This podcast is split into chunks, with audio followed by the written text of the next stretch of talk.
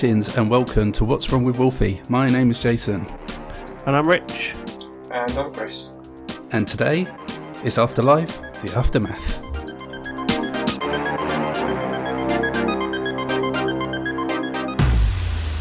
And at the top of the show, as always, I'd like to give a really big shout out to our supporters, Andrew and Tristan. Thank you so much, guys. You are amazing. And if you would like to do the same as those two, you can do so by joining the Wolfie Club, where you can join a monthly membership or just give a one off donation to the show. Head on over to buymeacoffee.com forward slash the Wolfie Pod to see all the options. Uh, as you just heard in the title sequence, Afterlife, the Aftermath, what's that all about? Well, we're, we're actually doing a, uh, a spoiler cast. So, uh, and this one's all about Ghostbusters Afterlife. So if you haven't seen this film, this is your spoiler warning right now. We are going deep into big spoilers. And boy, there are some spoilers to be had from this film. So this is your warning. If you'd like to hear them, uh, and you haven't seen the film, then please sit down and uh, join us as we talk all about Ghostbusters Afterlife. But before we do any of that, I have that question to ask. The one on the tip of everyone's tongue. The one that's put everyone on the edge of their seat. It is, of course, what's in your glass, Rich? Oh, uh, this week I've got um, it's from Top Rope Brewing. It's uh, basically a wrestling themed brewer, um, and it's Sorry, what? A, a wrestling? yeah, all their beers are based on uh, wrestling, uh, Oh, okay. either wrestlers or wrestling events. Yeah, Top Rope they're called, um, Okay. and I'm drinking a Cold Stone Cream Austin, and it's uh, ice cream pale ale, and it is yeah lovely, very very nice, four four point six percent. And it is a IPA, and it is made with vegan ice cream using vanilla, mandarina, Bavaria, and Cascade hops. Wow. Yeah, got a nice vanilla taste to it. It's yeah, it's beautiful. And there's no uh, Steve Austin in there, hopefully. no, oh, I don't know. Yeah. Say no more. yeah. Well, that sounds amazing. Um, uh, what, what what what rating would you give this this little baby? I'm gonna give it a nice sort of nine point one. I think. Nice, beautiful. Yeah, it's very nice. It sounds nice. I, It's a I'm nice change from impressed. a stout as well. This time Yes. of year, I should be drinking exclusively dark beers, but Yep. I'm uh, on an IPA of all things. Going So, rails. Indeed. Um, and and do this? Do they just do like uh, up to date wrestlers, or or what do they go back to like our our time with like the Bushwhackers or or the Undertaker or Oh, it's stuff all like that? classic stuff as well. Um, Oh, okay.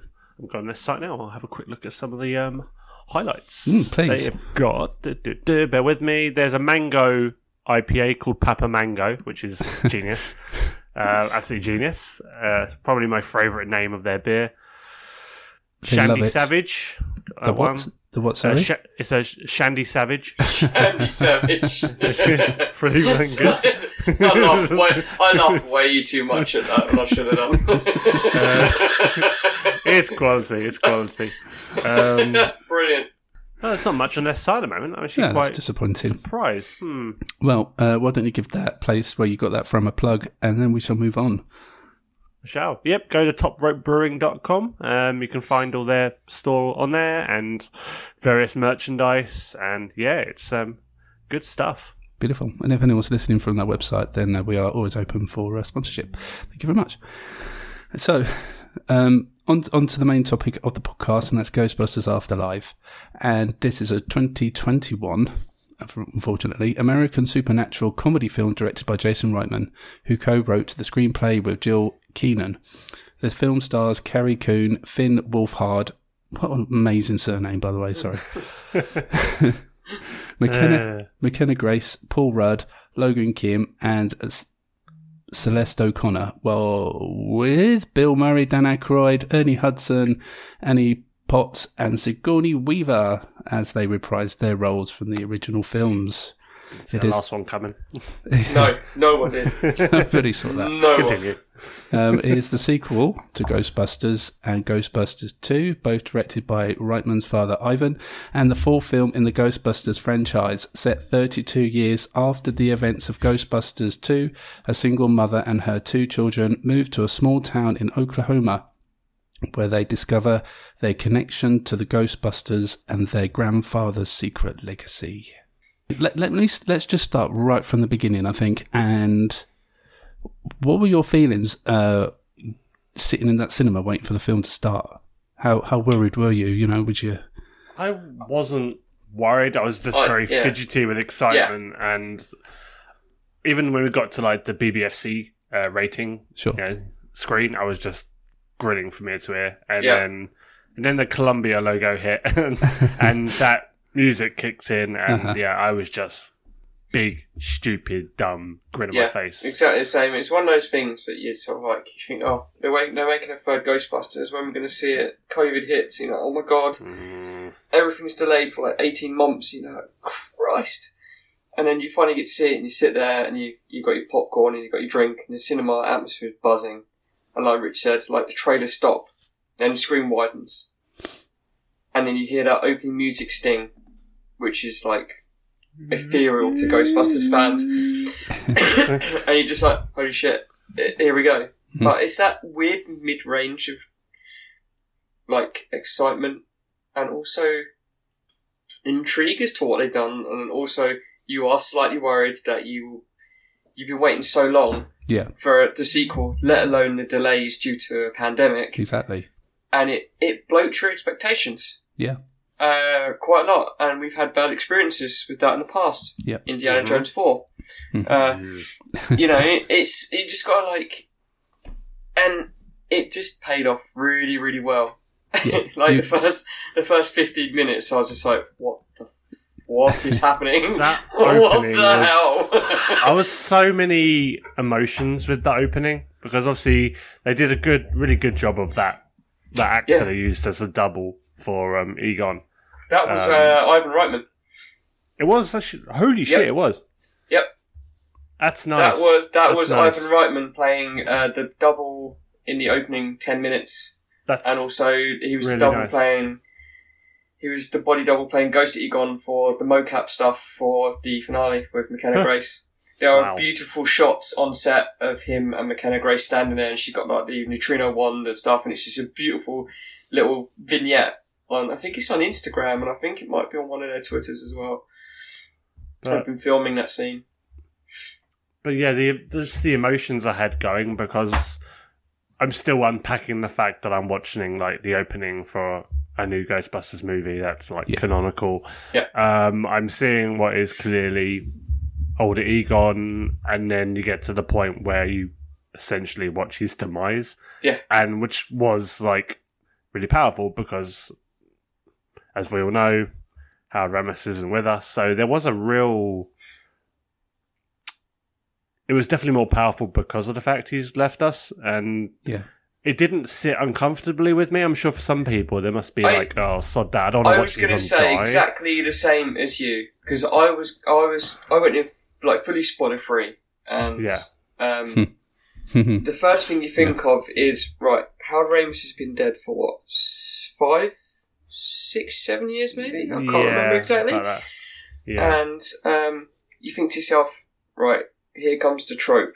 They're going to kill him off screen like a decade ago, and then they're going to run with that. But the massive set of balls that Reitman Senior and, yeah. and Jason had to not only show us it, but also place it literally a week or two before the events. Yeah. That took some bollocks to do. Yeah. and do it convincingly and so well at the same time. It was just mind blowing. It's just, But you, you mentioned there, Chris, earlier about, you know, we've had to wait so long, not just for the delays from, from the COVID pandemic, but the fact that we've had to wait 32 years for this film. yeah, yeah. Um, for, for, a, for a true sequel to Ghostbusters 2. It's a classic case of development hell. Yeah, it's Let's been, put it mildly. and, it, and it's been mostly because of Bill Murray, probably, hasn't it? Yeah. He's been, Uh, 'cause I think- he- I think he's not, not really been that interested in returning or, or didn't No, really 'cause like the scripts that were written. I think it's also a. Because obviously, famously, him and Harold fell out, and Yeah. Yes, and Ghostbusters, well, yeah. Ghostbusters, I think Ghostbusters caused a, I think a massive mental health decline for Bill Murray, if I remember rightly, where he took a break from acting, for like five years Mhm. and didn't turn up until the late 80s in projects here and there. And it affected him greatly because he went from barely known on sketch comedy to all of a sudden movie star overnight, like what they all did, didn't they? Hmm. And I think, yeah, I think Bill just had that disconnect with it, Yeah. like for for decades. And I was very surprised I managed to get him in the studio to voice everyone's favourite spiritual Ghostbusters free, the video game. Yeah. Yeah. I think Um, that took some persuading as well, though, didn't it? Yeah, Yeah. because that was a stunning piece of art, that video game. Yeah. And he, he definitely drifted in and out of giving a shit just in that though. Like there's so many Oh, yeah. lines that were mumbled and like I couldn't Yeah. even hear. I was Yeah. like, what? What? there's And even then- there's even was it one famous cutscene in that game or one stage of the game where you're in the firehouse and Venkman's asleep on the couch in his office yeah. and you're just like, wow, you can feel Bill Murray's negative energy coming straight off that screen. Yeah. But yeah, So- Bill Murray's just been a bit of a yeah. Um, apparently, in the early 1990s, following the release of Ghostbusters 2, Dan Aykroyd wrote a script for a third film, uh, tentatively titled Ghostbusters 3 Hellbent. the concept had the characters transported to an alternative un- universe version of Manhattan called Manhellton, where the people. Oh, Dan Aykroyd. This is why you needed help from Harold Ramis in the first place. Uh, Drinking way too much Crystal Skull vodka. So. uh, where the where the people and places are hellish versions of Earth, with the Ghostbusters meeting and confronting the devil. At the time, Aykroyd stated that the studio was interested, though the principal actors, especially Bill Murray, were not. It featured a new, younger group of Ghostbusters, while Ray, Egon, and Winston struggled to keep the business going upon Peter's relationship becoming serious with Dana. Part of this concept was used in Ghostbusters, the video game, which Aykroyd would go on to claim was essentially the third move, the third movie. At one point, the new Ghostbusters team were rumored to be played by. Ready? Ooh. Uh, hit me with it. yeah. Chris Farley, Okay. Yep. Chris Rock, No. and Ben Stiller. No. That's No. You know when you know when you know if we've said this on many casts before, like when films are lightning in a bottle moments where the chemistry works and it's regardless of how bad it can be, the chemistry sells it and makes you buzz. That cast list is the most abrasive chemistry of free comics Yeah. I've ever heard. you just know that that was just not gonna just Ben Stiller is the ultimate example of someone that is not as talented as their parents. Like no. he's just yeah. He's all right in a comedy film, isn't he? But he doesn't deserve a career. Like. Let's not face it. Look at Jerry Awful. Stiller. Jerry Stiller made Yeah. King of King of Queens watchable, just to see Jerry Stiller's crotchety old bastard of a man who lived in the basement. and Leah Remini, come on now, Chris. oh yeah, Leah Remini. Yeah, Kevin James again, like Ben Stiller. I got a lot of, res- lot, yeah, kind of a lot of respect for him. Started in, you know, humble beginning like everyone else, but, but yeah. like King of Queens now. What the hell's going on? We're like It's five just, minutes uh, into this. and It's we're a, like King it's of a Queens. nice, se- it's a nice segue from that to Joe Stiller. But like, you know, it's Now just, sing yeah. the theme. Arms again, weary. my back is getting tight. I don't know the rest. I'm of the heading home on the Queensboro Bridge tonight. Uh, Oh, How do, fucking, how fucking Amazing. show.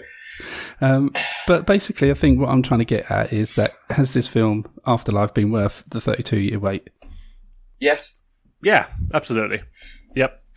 Um, it's hard. It, it, it feels hard to say why because that amount of time has passed. There's so many different ways you could have conceptualized it, whether it's in your head or your heart, how it could have been. But I think what it did, how it did it, it didn't try to just be another Ghostbusters film. It was very, it was much more, um, at times more sh- straight laced, kind of of an indie piece. Very, you know, serious at times, touching. It was, it played more on the emotions. It was very, you know, obviously very, very, very reverent, which is everything Ghostbusters is not.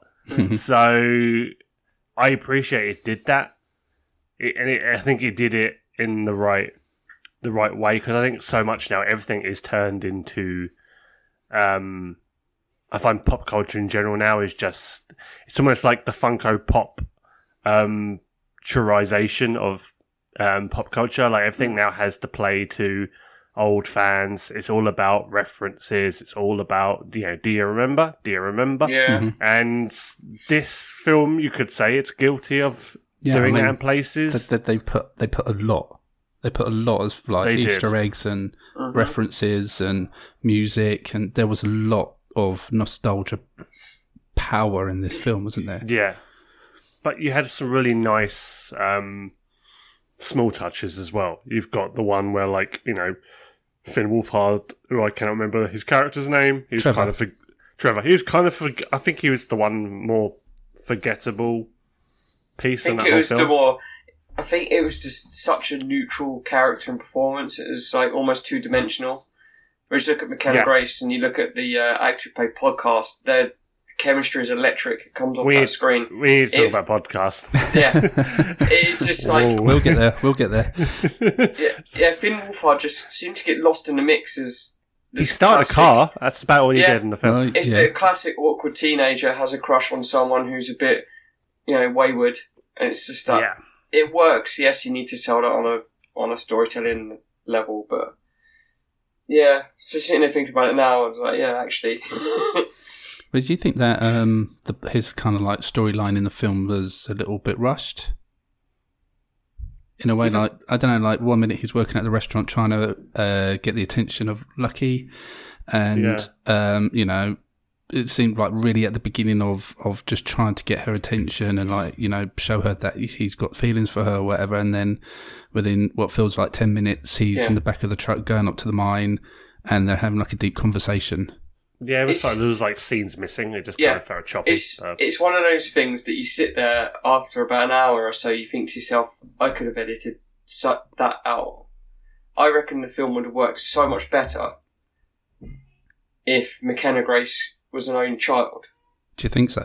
Yeah, Do you Yeah. think like Trevor Because could be is I- like the, the person in the middle of the mum and, and Yeah, Phoebe? I think that Trevor was a necessary balance for the the family dynamic, but I think ultimately it would have worked so much better if she was an only awkward genius child. but if she was an only child, how was how, who would drive the car? Well, yeah, you can, you can, yeah, I don't, I don't know, Jason, I don't know, I, but I just think like as good as Finn Wolfhard was, and as good as it all knitted together, I just think it would just, I think it'd just be more powerful. if She was just an only hmm. child. Well, Yeah. that her mum moved her to this middle of nowhere, and then she found out this history from the teacher. But I mean, it's obviously only it was literally set up so you could have this next generation of Ghostbusters team, yeah. But do you literally think to have a brother and a sister and a friend and and a couple of friends? But do you think Um, like maybe if we get a sequel, which I'm very, um, uh, which I think will happen. I mean, do you think that maybe they'll use that second film to flesh out Trevor a little bit more? Maybe give him a just something a bit, just something more that he was missing from the first film. I don't know. It's one of those age-old things of something becoming too bloated. As perfect as a film can be, it can become too bloated when you have too many characters and you've only got two hours to smash in all of their plot points. It can just become too too bloated, and I think the little actor who played podcast overshadowed Finn Wolfhard so Mhm. much. Hello, everyone. Uh, I'm Logan Kim, and I play podcast in the new Ghostbusters Afterlife movie. Why do people call you podcast? Oh, I call myself podcast because of my podcast. I got so into it, I started making my own. This time, I'm upping it a level. Hello, McKenna. I'm doing a podcast thing, and I was wondering if you wanted to participate. Podcasts don't have cameras. What is your favorite gadget? I really like the PKE meter. You know, the, like goes up, whenever you find a ghost, and then Zap yeah, mode. it takes. Like that. Oh, hello, Celeste. Do you like fighting ghosts? I do. Very cool. And that's all the time we have today. Um, where's Finn? Hey, Finn. Oh, hey, Logan. Who do you play in the movie? I play Trevor. He's really into cars. That's and great. So, have you taken your driver's test? Twice I failed. This is Logan Kim signing off. Rated PG 13. I'm gonna give you driving lessons. And that kid had no acting experience. He None- had none. the potential. He was the potential to be like that one kid we didn't know about going in, and you kind of thought, Yeah. "Oh, is he going to be the annoying one?" And he was so good. Yeah. Um, I- Yeah. I, I just want to say now because I, I I imagine you guys got this from him straight away. Obviously, he didn't have the connective tissue like Phoebe did to like Egon, but podcast channeled so much um, Stan's Aykroyd Yeah. energy. Like, there's the bit when he goes like, "I'll get my stuff," and he runs off to go get his equipment. And I was like, "Oh my god!" Yeah. Like he even had like It's- the Ray run, that manic, like excited Yeah. energy. I was like, It's "No the, way!" it's the child, it's the childlike thing that Dan Aykroyd captured perfectly Yeah. as Ray. It's the childlike wonder and the energy and excitement over just the simplest of things. And obviously, he it was like the analog. He was the analog for Ray. It was clear they were doing that Mm. I mean, they had the uh, the goggles on and everything, but didn't he at one did. point? And yeah, but he was the surprise of the well, he was one of the surprises of the film, I think, because like you say, when he was first introduced, I mean, I knew nothing about this character or this actor being in the film. Obviously, he wasn't shown in any of the trailers.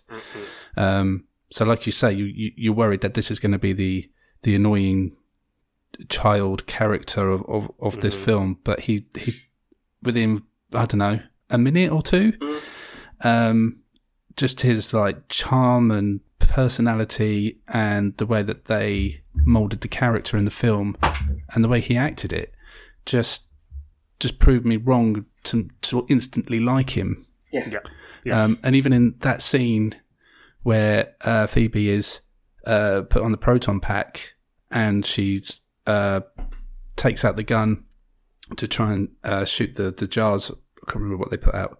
And then he whips out the microphone. Yeah. that's, just quite funny, I thought.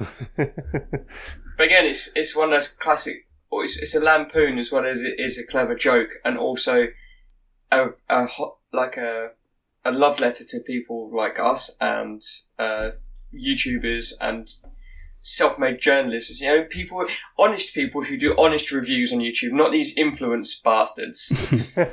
you know, I'm talking about like literal honest people. Like, I don't know if you guys follow a guy who does Ghostbusters news on YouTube. yes, Guy with glasses. I can never remember his actual name. yeah. I don't know what you mean. I listened That's to him great, recently. great, yeah, great content. Like literally, like five, six minute snippets of video, and that's what I got from the character of podcast was that we're making a joke, but we're we're telling you guys, the fans that like blogs and stuff that do these videos, we love you. But it was just great because he didn't care. He didn't care what everyone at school thought of him for carrying a microphone and a recording and Hmm.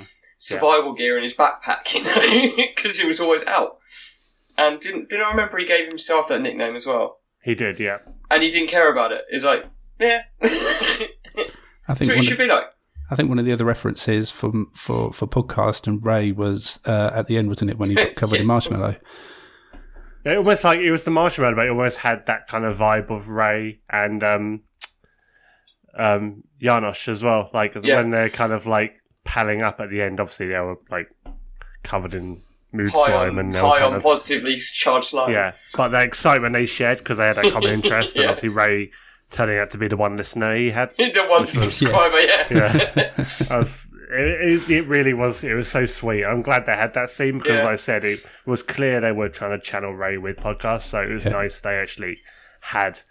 I wouldn't surprise if if Aykroyd was very much instrumental in probably writing a lot of the stuff for podcasts. He probably Mm. did put some you know cliff notes in there and Yeah, some like uncredited yeah, influences because obviously Yeah. the Reitmans aren't going to say no to Dan Aykroyd, are they? And they're going to say, yeah, come on, on. Yeah. So, um, what did we what did we think of McKenna Grace playing Phoebe then? Uh, Absolutely fantastic. amazing, amazing, amazing, amazing, amazing, amazing. Like absolutely Just- fantastic. Yeah, I think I think for a child actor, she um, she held that film perfectly because the film was obviously it it was about her really yeah, and Yeah. and her her experiences and journey, and she did such a wonderful job of just holding the film together and and portraying that character so beautifully. Um, Mm-hmm. It was the other big one of the other biggest highlights for me coming out of that cinema. Um, and thinking back, you know, and saying that that character and that actress were just amazing. Both, both just just great. Yeah. She did such an amazing job of channeling um, Harold Ramis, like how Egon as a character had that kind of. He felt kind of at times um, unapproachable, very Yeah. impersonal. Impersonal, the way he kind of Closed off and cold, Yeah. even though he wasn't. But I mean, they kind they kind of touched upon the fact as well, didn't they? They, they got vibes from that film that there was a degree maybe of autism around her as well, because the way her mum was talking to like Mr. Grooberson about how like the way she is and she doesn't have friends, she doesn't know how to emote or react or communicate with people, and she doesn't know how to get through to her, and I kind of got vibes from that. So Yeah.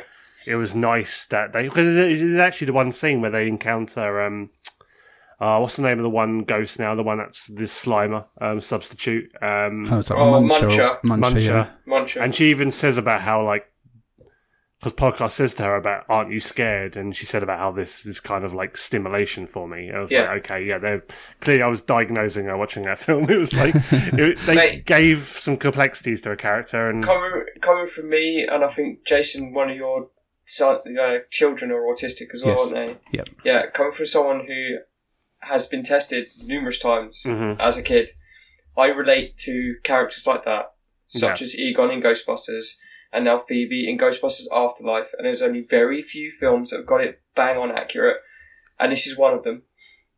And and rain man of course well, yeah, and No. those bus timetables. Um, but it was just, it was just so touchingly done. Like you said, Rich, she was channeling Harold Ramis, but she was also her own individual self. yeah And by the hairpiece they had on her as well, to, and well, both of the kids really, to sort of show that they're from the same lineage as Harold Ramis. Even they went to that detail. It just plays so beautifully that you can do awkwardness and it can come off awkward. But you can do awkwardness and it comes off beautifully natural. This is what you get with McKenna Grace. yeah And have you guys watched the B-roll footage at all? Uh, no. i no, have yeah. not no Yeah, just hit up YouTube and watch the B-roll footage. Mate, that set looks so much fun. It was just so electric from just watching the B-roll footage of them screwing must be. around between takes. I mean, they had Paul Rudd there as well, so you know, Yeah. I can't imagine it was a dull place to be. oh But like, you know, you know, you watch a film and everybody's eyes are happy. Yeah, You feel that that lit from within feeling from all the actors, and you get that from like a happy set, and you get that from everything around them working perfectly well. And it just, yeah, I just think McKenna Grace is fantastic, and I'd I'd love to see more deleted scenes Yeah. from that set Yeah. because the obviously you know all Ghostbusters fans still waiting for your art of book, me included. Um, there's shots. I think they delayed it for spoiler reasons apparently, yeah. which Okay. doesn't make which doesn't make any sense these days. films out deal with it But you know, um, there's there's cut scenes where sh- sh- I think with her and podcast when they first fire up the proton pack and they're making popcorn in the cornfields. Very good. nice Have you guys not? Have you guys not seen those pictures? not at all Where no, have i you didn't know been? anything about No. that Where where have you been? Seriously, like there's there's pho- there's photos and I think video of them filming this scene where she's got the proton stream, and the the corn is popping, the ears of corn are popping Okay, in the that's fields. that's cool Why did they And- cut that out? That's my question. Yeah, but the picture that I saw on there on Jason Reitman's Instagram. McKenna Grace is having the time of her life filming the scene. She's got a hmm. proton pack and there's popcorn flying everywhere, and I'm like, why was that let taken out? Exactly. Why? Yeah. Instead, we've got them blasting cans. I want to see them make popcorn in a field. It's like, that's an awesome use for a proton pack. Can, can we just talk about that scene quickly while, while we're on that subject? Because I think this was the first part of the film that we where the proton pack was fired up, wasn't it? oh sound, Mm. sound. And the close up that they gave that proton pack and like that hearing the click and the sound of it whirring up Yeah. yeah was amazing. Like Yeah, they- t- just to see that in a 21st century style, you know. Oh, it was you know, and hearing just the sound effects in the cinema Mm. was it was just amazing. Switch me on.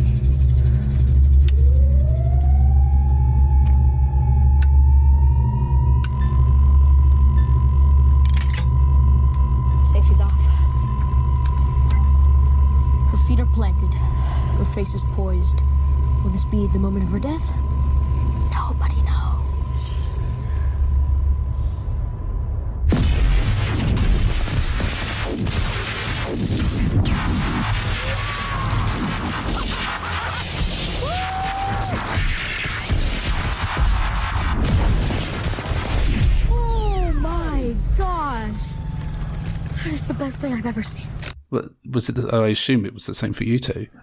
Yeah. Yeah, undoubtedly. It's Yeah, one of that's- those sounds that I haven't. I we saw. I saw Ghostbusters two in the cinema.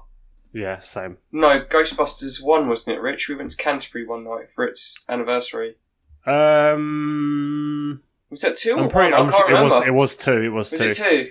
Yeah, yeah. That's the only time I've heard that on a cinema screen. That sound, that that beautiful charge up sound that, that almost rattles your chest. Yeah. Yeah, it's it's a it's a beautiful sound, and but I mean, they they, they just gave it a, a word, didn't they, yeah. of it spinning um, that I'd never really heard before. It was just amazing. again, because like a lot of the things, it, obviously, you know, in the original films, it's just a cool sounding. It's a it's a cool sound. Yeah. Whereas now you are giving it like a lot of things. You're giving it that reverence. You're giving it this real. You're celebrating it. So when it when it fires up on screen, you hear it. They are emphasizing the sound it makes because they. Yeah. Again, it is that kind of it's grabbing you by the hand and it's saying, oh, "Do you remember what this sounded like the Yeah. first time?" Now you get to hear it again. It's ah, it's just, Yeah, we're I'm so, we're so weak and pathetic, but goddamn, I was just tears in my eyes during that scene. I was so happy. I, I'm going to give everyone a trigger warning right now. This is a tangent tangent mic warning. Uh-oh. Tangent warning. Right. That's Um, what it. I've avoided lots of YouTube videos from people in the special effects industry because they've recent when when it was released in the US, obviously their videos were then uploaded because obviously they can because it's not secret anymore. The the way they recreated the props, they scanned and cast all the original proton packs. For Egon's one, they modified it as if Egon had been tinkering away with it for the past twenty odd years. So Egon's pack had additional bits added, and they made it modular for the film. And Hasbro's luxury deluxe pack, I don't know if you guys have seen the pictures of it. Um, It's some mo- pictures, yeah. Yeah, the Hasbro's a very expensive proton pack, and new wand is made is made from Egon's prop pack. And the Nice. prop pack that you see on Egon's workbench in the basement, um, that she's that she pulls apart, is replicated in Hasbro's proton pack, including the insides. Ooh, That's cool. Right now, this is where it gets even better. The insides were made fully mechanical, so McKenna Grace could actually physically interact with these moving parts of this proton pack. They made it look as physically, um, physically possible if it would, if it was to exist. They also put rotating weighted cam motors in the pack and the wand. I again, it's Right? just so oh. the ah. actors could stand there, and I'm I'm all for physical props, but when you have a fully immersive prop that your actor can feel and interact with, mm-hmm. it makes the audience believe it because it's happening, and their face is emoting the feeling because this stuff is really vibrating on their back and in their Yeah, hands. yeah. So these So nice. rotating servos with these weighted cams on it and weights are vibrating their hands and their back. So they're literally fighting against a real physical force on set. If, eh, mate, oh, it's just insane. Absolutely mean- insane. But that's what makes the film different to Yes. a CGI, you know, plastic prop Toy commercial, yeah. kind of film. You, when they when you have the budget, I guess, and you have uh, the time and Yeah. and the and the wanting to to put that effort in, you you you get rewards out of it. yeah, it's exactly. like it's like the, the remote control trap. That could have been that could have been CG'd. In fact, most of it was CG, but that prop actually exists and was controlled offset by one of the prop people. Hmm. It was a real thing. yeah, and, it, It and it's more appreciated. They had two or three different versions that they could have show the doors opening, and it's just like, what the hell? The PKE meter that you see pimped up with like a taser. Now, you've heard me talk about Adam Savage before. If anyone's seen Mythbusters, you'd know who I'm talking about. Mm-hmm. He has been friends with Jason Reitman for about 30 years, 25 years, since Jason was quite young and doing independent films. Adam Savage started in the film industry. He then went on to Mythbusters. He made the Incan, is it Incan or Death Whistles? Know the skull whistle that podcast goes into? Oh yeah, yeah, yeah. It was like a I Mayan death what it was. whistle or something. Mayan Death Whistle, that was it. Yeah, Adam Savage made those with one of his Mythbusters Junior girls in his shop studio. He designed them, cast them, weathered them, numbered them, packed them, and delivered them to the set. And there's he's been reviewing toys and he's been looking at props. He visited the set of Afterlife. And these are all coming out now actually. He's releasing all these videos when he went to the location and they got Egon's farmhouse and barn, everything built on set, and he's there walking around the set. Guys, you need to look at you need to look that stuff up and just watch that walkthrough.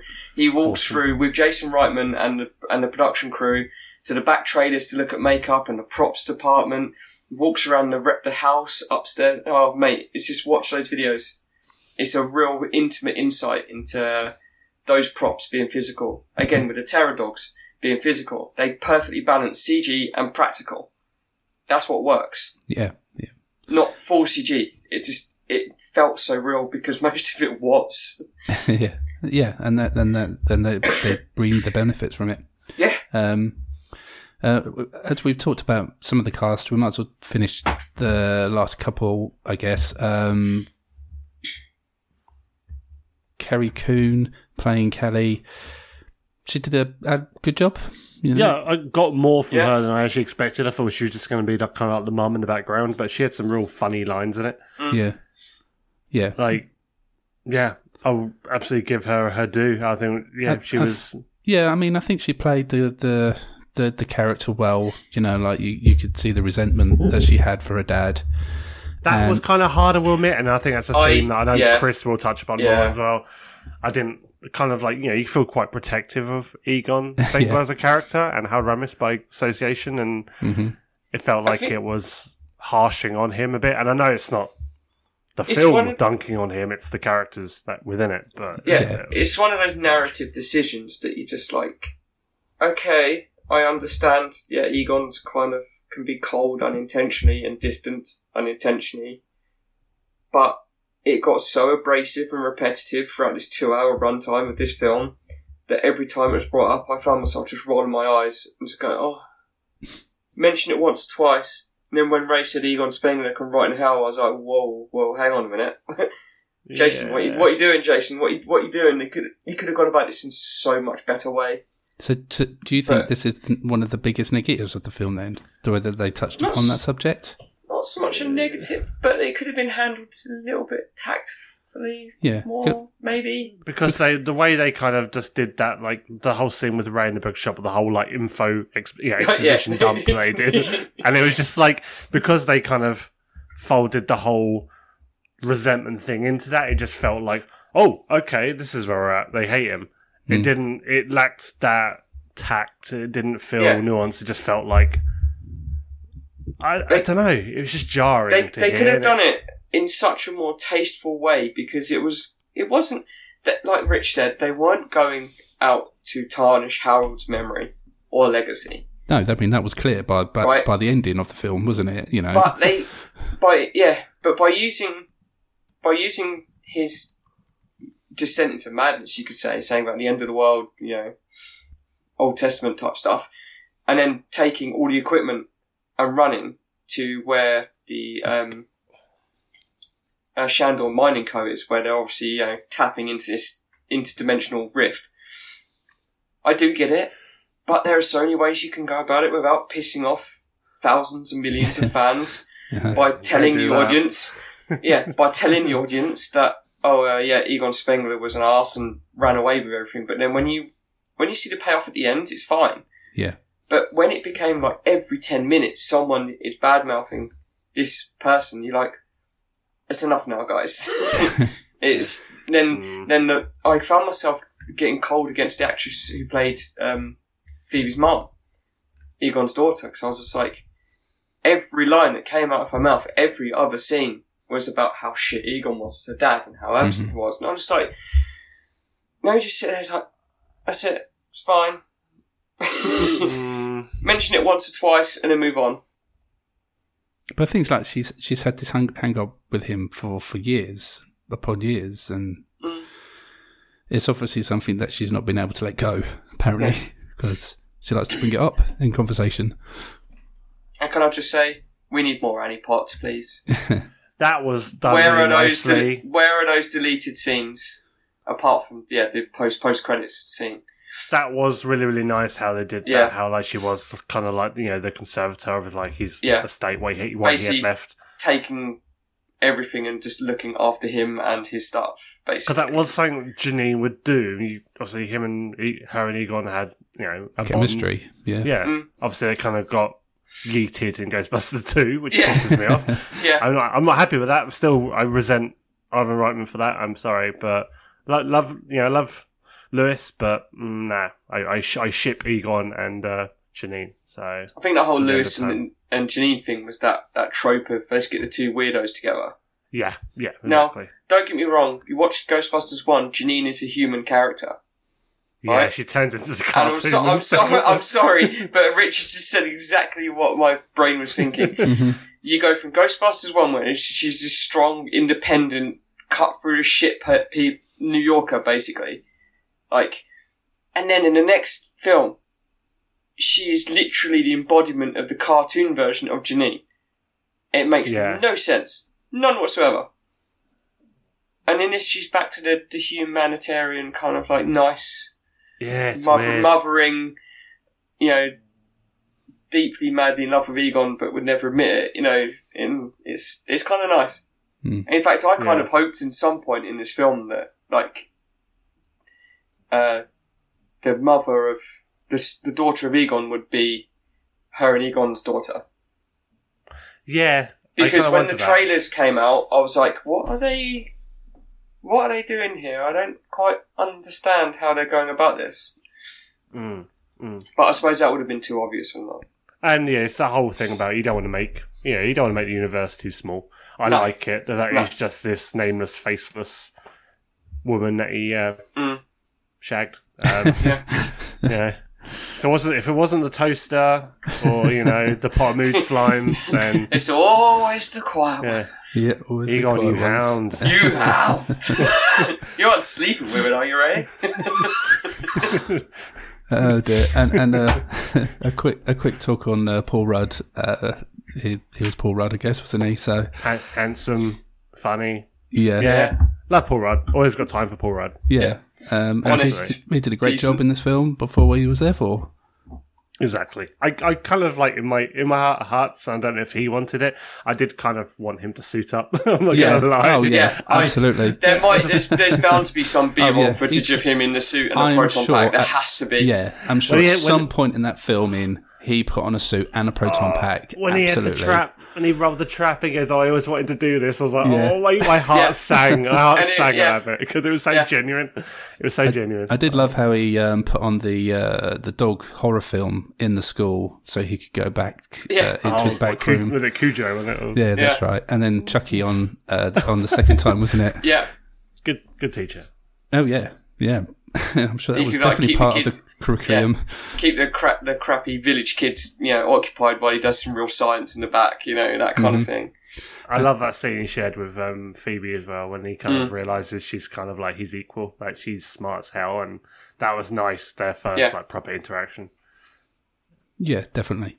And um, obviously, one of his biggest scenes in the film was the one in Walmart where the um, the mini Stay Puft Marshmallow Men came to life. Yeah. Um, do do we feel that this scene was was a nice touch in the film? Do you think it was just It- tacked on just to get the Stay Puft Marshmallow Man of, in? It was kind of both. Um, I mean, it was funny. Uh, it's you the know, whole. I like the, the attention to detail that they put into them into the Marshmallow Men, and like you could see all different kind of facial expressions, and Yeah. they, they seem to be having fun. They're getting stabbed by a cocktail umbrella. I and- think that was a bit cartoony for my liking. Yeah. Because if you take the seriousness of yes, the first film was kind of taken really seriously, but with a really absurd veneer. Because goes to the, the Destructor takes a form of anything. And narrative wise, yes, it might work from a visual point where it manifests and goes to the nearest thing it remembers, which is the Stay Puft Marshmallow Man. That's the nearest Walmart, basically, the nearest packet of Stay Puft. But that doesn't make any sense because that's just orga- that's just matter. That that to an interdimensional being, surely that wouldn't make any sense. You could manifest anywhere as anything at any time, right? Mhm. So why go to a Walmart and seek out a pack of Stay Puft Marshmallow Man men just because uh, Stay Puft Marshmallows just because you were once manifested as a hundred foot Stay Puft Marshmallow Man? Maybe it's it's, it's obviously it's nostalgic as well. Yeah, you know? Just yeah, like, you it's both. yeah. It's one of those really like difficult things. That you're like, I see what you were doing there, but I mean, okay. I I, just, I just meant I just meant go I just meant uh, Gozer is nostalgic. You know, it's Yeah. just like she's she's got a case of the member berries as well. You know, yeah. It's Can I just uh, say what a performance from Olivia Wilde, yeah, yeah, she did really well, didn't she? was that Olivia Wilde? mate? Did you not know that? No way! I What? have a massive crush on her as well. Holy shit! what the hell? Where, Olivia where have you was been? Where, where have you been? What? Uh, what rock have you been under? Don't make me Olivia Wilde played Don't- 2021's version of Gozer. Don't make me fancy Gozer. I can see it now. It's been all, it's Oh, been yeah. all over the press material, even behind the scenes stuff with her in makeup Damn. and costume. Oh shit! Yeah, I can see it now. I can see the old, Oh. the old jaw. Dear God. Damn. Richard's learning lots of stuff to this this this evening. I was going to spam your our group chat full of stuff. Yeah, she Please was, carry on. she was Never to be watched. Fantastic. I, I lost my shit when Gozer appeared. I was like, oh yeah, this has gone full fucking crazy now. I, I love it. I'm here for it. Hmm. I lost my shit Yeah. when you just hear, you know, Bill Murray shout, "Hey, flat top." I was just like, Oh, God. yes, woo! I think the whole cinema you can feel like jolt forward It's like everyone just went, "What? This is a scene." Finally, we went It's two the whole, hours. uh, we went it's just the whole you are you a guard, and there's that pause. They just like, yeah, him on, they? Go, Yeah, right. You know Yeah, this right. one, Ray. Yeah. You know what to say, Ray. You know what to So say. good. We- I know we're skipping ahead now, but shit, man. Oh, oh man. Uh, well, Oh, man. w- w- you know, we- we might as well talk about the veterans uh, as part of the cast. Um, you know, it was a for, for me. I was quite annoyed because I managed to get to the day that I was going to go and see the film, and I clicked on an article, and then I saw the three of them in their suits, God's sake. um, and I was like, "Shit! I've just fucking spoiled it." On the day that I'm actually going to see it, and I'd missed, I have managed to avoid every single spoiler about the film uh, beforehand, so I was a bit pissed off about that. so, so when they did finally show up in the film, I was, it was still a moment. Um, but I, th- I think obviously seeing that took the shine off it a little bit. I, I uh, after the cinema, I, I did think about you and and Chris actually, and thinking like, oh my god, they must have been, you must have been bursting to like just say something about this. Oh, Um, absolutely. Yeah. Um, but yeah, so you know, so Ray, um, and the and the other guys, they they turn up to to help defeat Gozer, and um, they're pretty good, weren't they? Yeah. Yeah. You know, they they step back into their characters like, like, like they've never been away. I don't think Aykroyd ever left his No. character. He's, the guy lives Ghostbusters every Yeah. day, but um, but yeah, I thought Bill Murray he wasn't phoning it in. You could he was having fun with it. I mean, And um, when- I must sorry, um, and I must say, how fucking good does Ed- um, Ernie Hudson look? He I mean, hasn't it's like fucking hell. He He, still aged looks in about 30 years. forty-five. Yeah. I don't. I never know if this is controversial. Um, saying, but I always Here we- say, black, black don't crack. You know, it's just the, the guy. The guy looks fantastic, man. The guy. The guy's always look. The guy's always he's- look fantastic. He stayed in shape. It's just Right, yeah. yeah. I know, but he still looks so young. I'm Yeah. like, he must be in his seventies, surely. But And I'm kind of loving how they are making him like the Tony Stark of it all. Yeah, I, I'm, I'm, Oh, going to get that- ahead again now, but yeah. he's the financier. He's that like, reveal at the "Oh." end, I was just like, what? yeah. We'll, we'll get to the uh, post-credit scenes a bit Yeah, let's, later. let but me do it at last because that yeah, Jason Reitman just hands down, mate. You need a, a round of applause for that that double bluff. sure. Um, But yeah, Beautiful genius, you. but but yeah, the way they showed up, I mean, it, it I guess it felt kind of a bit like, oh, there they are. yeah, It was it was kind of weird. I didn't know if I was Yeah. completely happy with the way they just showed up, but at the same time, you want it to be just sudden because Yeah. if you're going to document them on screen, you know Ray calling Peter, Ray calling you know Winston, and then they're getting in a car and driving up to fucking. Fucking Yeah, just- where the fuck it was Nebraska, wherever. I It just can't remember. slows slows the film like you know s- You've way now too much. you've destroyed the whole Yeah. moment of. Yeah, oh my you do the- it's Yeah. yeah, You do the whole James Bond fast travel sh- trick. yeah. Oh, he's Yeah. there. Okay, your brain can fill in the gaps. You don't Well, need yeah, to know. we we You had that to. Yeah, we had that scene earlier in the film where Phoebe had called Ray from prison.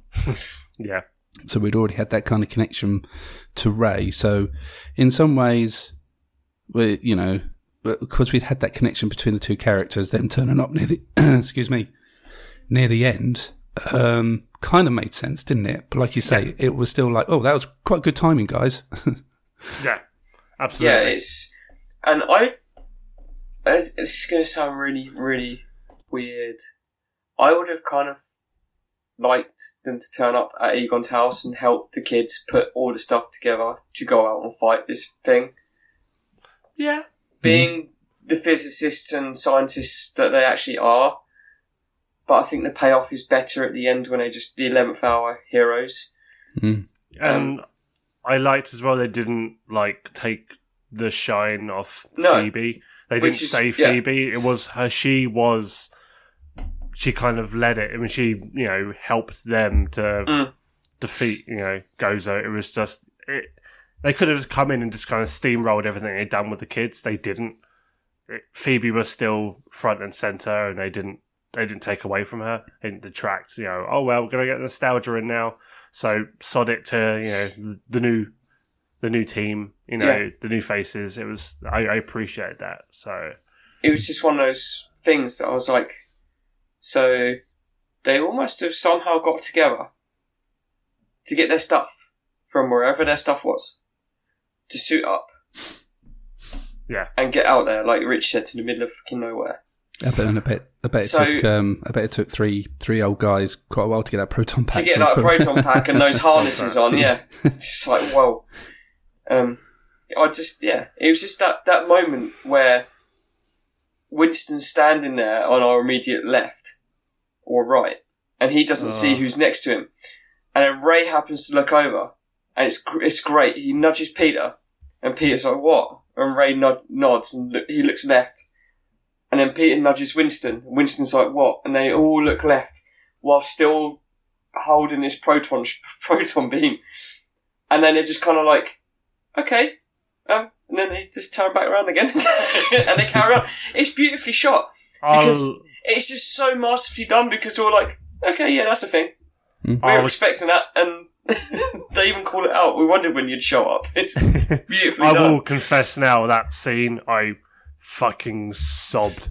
Yeah, Yeah, I Couldn't help yeah, it. no, no, I don't blame you. Sobbed. Well, I mean, like you must consider the fact that you know we've never, we haven't seen these characters in over, you know, in thirty-two years. You know, the last time we saw these characters was in Ghostbusters two, like in in, in, Exactly. a, in a live-action film. Yeah. And and here they are. They're they're back in a new, you know, in a new scene. That they've got new lines. They're Yeah. and and they're there, and it's just. It's kind of just a speechless moment, wasn't it? yeah. And it didn't need any words, and that's what I thought was lovely that they didn't throw any words in until I think which one of them said was it? Oh, I wonder when you'd show up, and then it's revealed obviously he's been there all along because the, at the very start of the film the PKE meter starts to go off when Egon's obviously dead, mm-hmm. Yeah. and then the PKE meter comes to life and it's telling the audience that Egon's not quite dead, I Yeah. did. I and then did that really lovely love. scene peppered through. Oh, with the when he's The- moving stuff. playing Like, the chess and the moving chess, la- moving lamps to show people. Yeah, yeah, that was lovely. It was. yeah it bre- the, felt. the bread, the ghostly breadcrumbs. yeah, that felt kind of. It was a really nice old school touch. You were saying you'd Yeah. expect in an older film and like an older family film, and I just, I yeah, it had so much heart. So I didn't feel it wasn't played in a weird, like aloof, comical way. It was, No, it was done very sweet, and yeah, even down to like with his daughter as well. Like when sh he points the lamp at all the pictures Yeah. of her, I was like, Jesus, Mm. just like. he was dead, but he wasn't at the same time. Yeah, Oh fuck. Um, But yeah, I mean, when we got to the reveal of Egon, I know I kind of mentioned this to Chris in our little private WhatsApp chat we had. Mm-hmm. Sorry, Jason, but you hadn't seen it. No, so that's you fine, weren't, mate. You No, weren't invited. I, I- I appreciate it. It's fine. Even though I spoiled it for myself, it was fine in the end. So. Uh, yeah, but that reveal when Phoebe's um, thrown the stream and Yeah. his hand appears to steady her. To steady it, yeah. yeah. Oh my god. Yeah. Well, because no one saw it coming. no. I didn't see it coming uh, at all. I deliberately muted um, hashtags and certain Instagram Twitter accounts. And like you said, Rich, like all of a sudden this kind of blue glow force ghost hand comes down and I'm like, well, what, what? We're actually going to see Egon? And I was like, oh, fuck, we are. Oh my god. He's kind of, like, what crouched. the hell? He's kind of like crouched squad beside her as well, like Yeah. someone would if they're like teaching a kid to catch a ball or something. It was Yeah. just like, It's- oh my god, oh my god, Yeah. I'm like, I'm crying so much. Oh my god. And I, th- I think it was really nice um, when when he turned up that he didn't talk. Oh, Yeah. that was. I said that uh, That would've again. been Mine too and much. Rich's little um, WhatsApp chat. It was one of those things that skipped over the uncanny valley, where your brain tells your brain tells you that ain't right, even though it looks photo real. Your brain's like, there, that ain't real. Now it's the same mistake they made with Rogue One, right? Peter If they- no, no, no, no, right. You got this film, which is beautifully done. You have um, working as a body double. You have, I think, Ivan Reitman and another stunt performer as Ghost Egon on on physically on set. By having him not say a word, a you don't have to fight, sound a lookalike or fight, or get an AI to form words and voice, and also having him appear as a ghost rather than an actual full body physical person, that's where it works beautifully. Because you know hmm. it's not real. You know it's a ghost. Your brain tells you that it doesn't quite look like Egon because it shouldn't because it's his ghost. Yeah, exactly. Whereas when it did Rogue One, yes, this, yes, show us your technology, but I've seen edits of Rogue One scenes where Tarkin works perfectly well and so much better in reflections and over the shoulder shots Yeah. where you do not see his full face because there are limitations to that technology yeah. Yeah. and this one this film used those limitations and used them masterfully In- agreed. just just Yeah.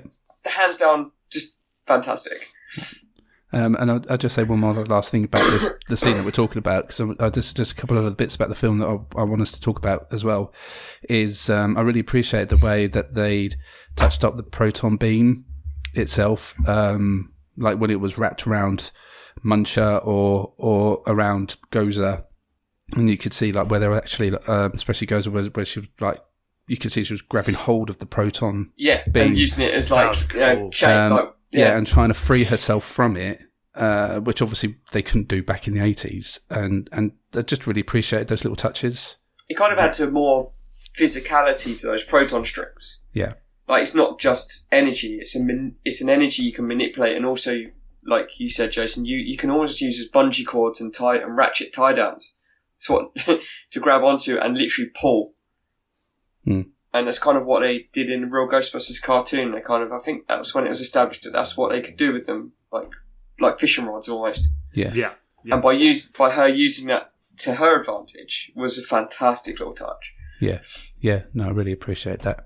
Um, but, but let's just rewind ourselves back um, to a bit further into the film, and um, I just I want us to just have a discussion about the the first like big action scene that we saw in in the film, where they're obviously going after the Muncher and they're just carving through the town. Um, and they and they you know Phoebe went out in the gunner s- s- seat from the from the car, and you know we saw the mobile trap come out for the first time and all that kind of stuff.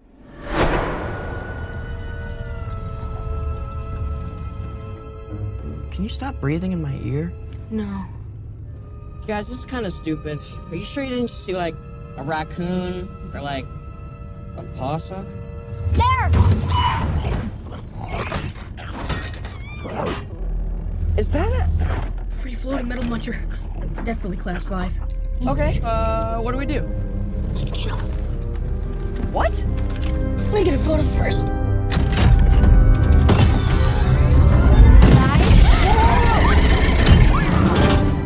Oh, it has a gunner seat?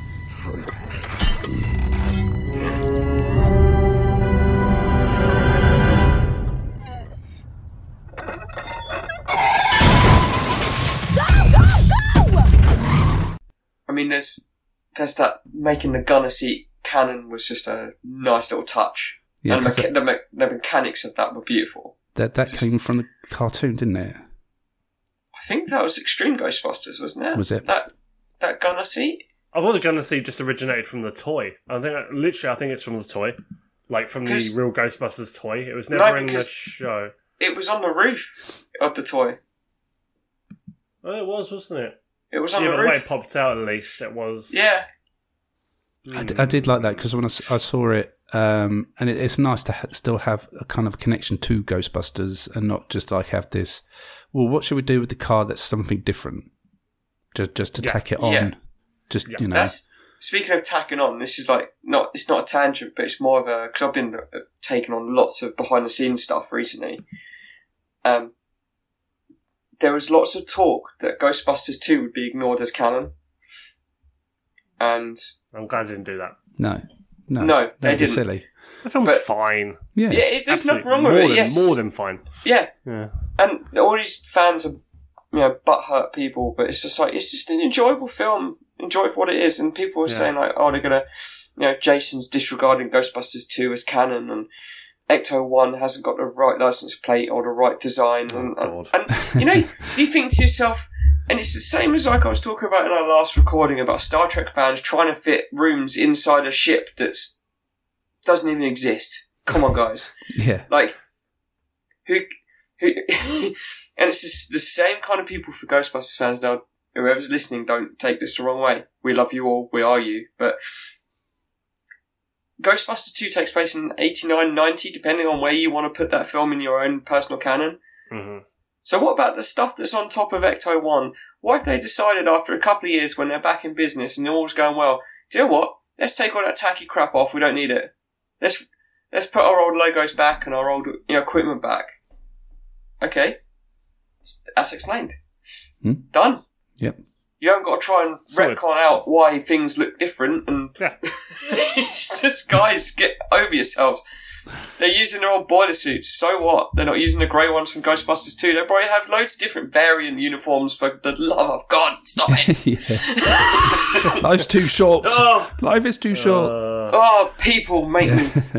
Oh, Um, but yeah, uh, back to that scene. I I really liked Muncher. I thought it was a really Yeah. cool kind of ghost. Um, and seeing him like you know repel the metal that he was eating into like a, a gun was Yeah. pretty cool. that had a kind of real Ghostbusters vibe to Yeah, it. I Really was gonna say that. larger than life kind Yeah. of. Like he was a toy. Like you were going to press Yeah. the back of him, he's going to spit projectiles out. Yeah. I was like, but they, I found they- this. Did you catch that Easter egg? I saw it straight away. One of the, The one ghosts like that, that comes one. out, yeah, it comes out of one of the storefront windows, and its eyeball follows it and goes back into its socket. Yep. That's a ghost, real Ghostbusters toy. Yep. They they they made Ghostbusters toys real and put them in this third film. It's insane. yeah. I appreciate that. Like you look at the production, look at the artwork they've released since the book's been out, and they've kind of realised real Ghostbusters, ghosts from Extreme Ghostbusters and Real Ghostbusters as concept art for this film. But a lot of it didn't make it into the final cut. But yeah, it's, the ghost had so much fun factor. I did love it's the like- um, the miner as well, by Oh, the nod yes. to the taxi driver. I, Yes. I forgot about the miner sat in the, sitting in a diner. Oh my god! And he just looks around with his like cap on and stuff like that. It's just a skeletal miner. I was like, that oh, was that's yeah, a beautiful little callback. yeah, and that was yeah. physical puppet, I believe, as well. Yes. Love it. Yeah. Love it, love it, at love least, it, love it. at least a majority of it was physical. Yeah. because it's yeah, Yeah. Um, but um, yeah, no, I really enjoyed the just see- seeing Phoebe trying to actually just get control of this photon beam and, and try and get this muncher and, and, and the elation of them catching it in the end was uh, was really just really just really fun, good, um, good good part of the film. Um, yeah. Instead, I've seen a lot of people, a lot of chatter say, "Oh, these kids figured all this stuff out well quick," and you're like, um, really, Not really, no. And yeah, so that Egon's granddaughter just happens to be a gifted natural scientist. You know, so the kids can kids can figure stuff out. You don't need The- yeah, instruction manuals. They're pretty quick. No. And also, if you if you see a nuclear reactor pack and a gun, and you see the YouTube videos that archive videos, it's literally a matter of point and click and see what happens. That's funnily enough just how the Ghostbusters did it in the first film. They figured it out as one so I don't understand. I don't it should be. understand. I don't understand why these people are like, "Oh, that shouldn't have happened." That was like, well, how long do you want this film to be? Just, just enjoy it for what it is. You got your third Ghostbusters movie, and you bastards are still not fucking happy.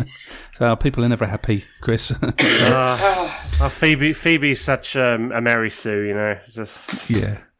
Um, well, let, um, I just wanted to discuss just one other thing before we move on to the pro- post-credit scenes and you know anything else that you might want to talk about uh, about Ghostbusters Afterlife, and that is about them bringing Gozer back as the main you know antagonist of the film. Um, I mean, but obviously nostalgia power here again with with bringing her back. Um, but do you think they could have done something different, or do you think this was the right move? I mean, it, it makes Safety net. You you can you can make the argument, oh, it's a redo, but it makes sense because it's meant to be this ritualistic thing that happens every so what, how many years. Of course, it's going to follow a similar pattern. It's going to be the same things are going to fall into place. You're going to have Yeah. the keymaster, the gatekeeper. It's not just a case of. It's not like you know the Force Awakens where it's just like, hey, look, it's, fucking a New Hope again. Yeah, it's a shot-for-shot remake, but Yeah, we're gonna, whereas this we're makes dress sense. it. With, it's going to have a bit of window dressing and yeah, this makes sense within the narrative that it should be to some degree a redo. Um, so I got, I got no problem with it. I was losing my shit seeing Ivan Shandor, fucking JJ Sim- oh, Yeah. J.K. JJ Simmons was Simmons over Ivan Shandor. Shandor. That was just like, Uh, oh.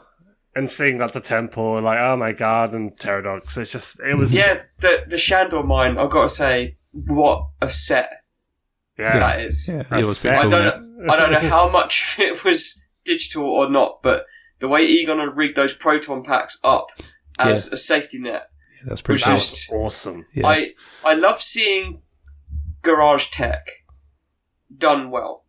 Back to the Future did it amazingly well.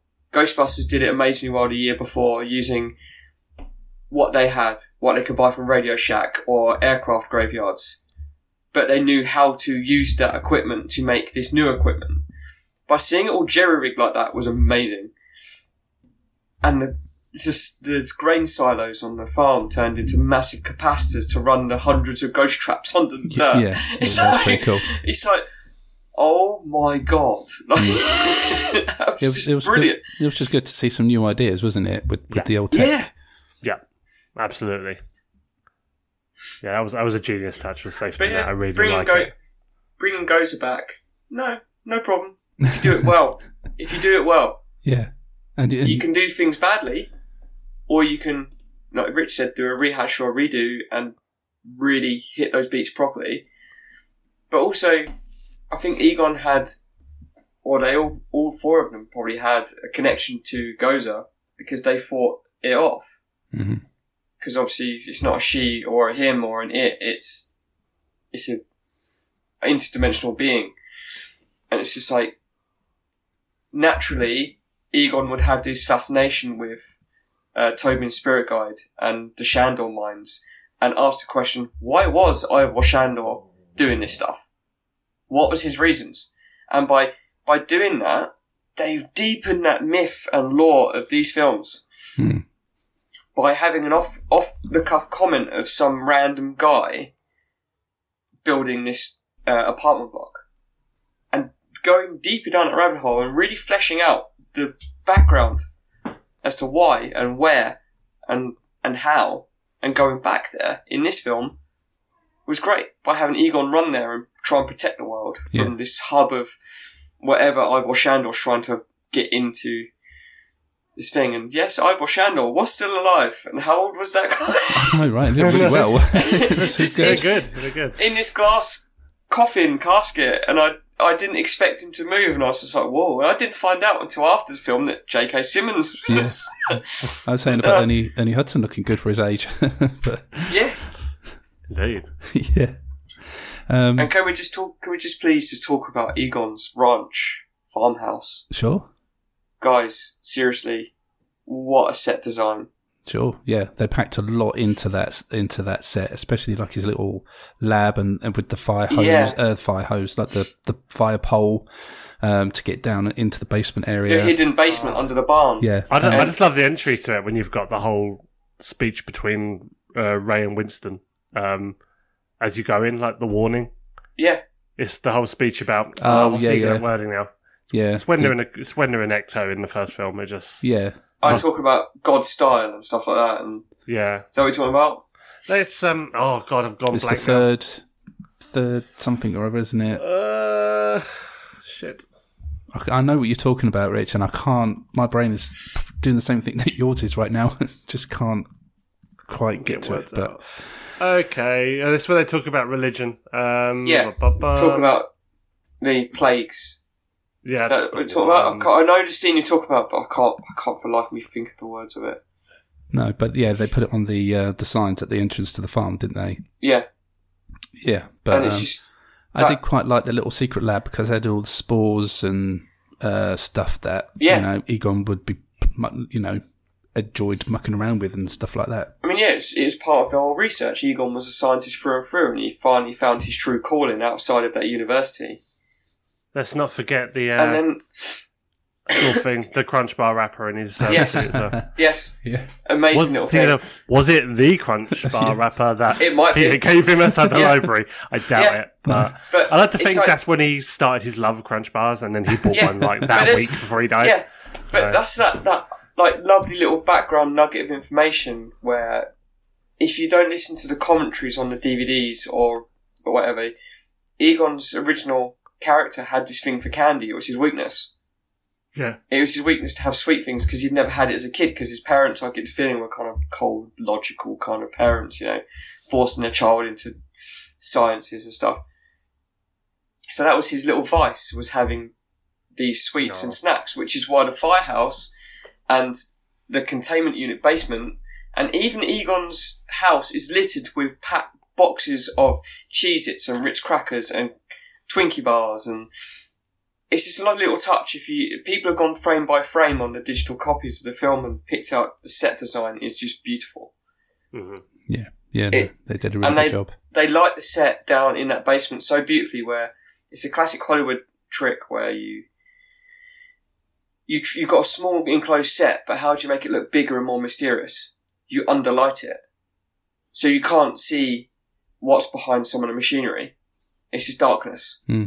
and it almost adds to this almost bigger on the inside void of a space that you just you could just disappear into. But Egon's workbench is just stunning hmm the amount of stuff on that that the attention to detail is insane and like i said if i if i send you links later jason for adam savage's set walkthrough Mm. and they rebuilt this farmhouse on a soundstage That's crazy. they built the one on location from scratch and then rebuilt it on a soundstage That's amazing.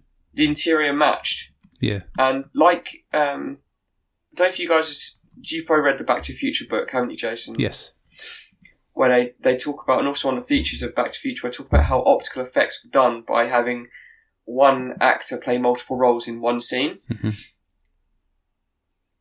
Don't get me wrong, that effect is old school, but Christ does that hold up in Yeah. Back to Future Part 2. Better than any CG will get. But the point I'm getting to is, on the set, it was, it was a locked set. No one could go in and move anything.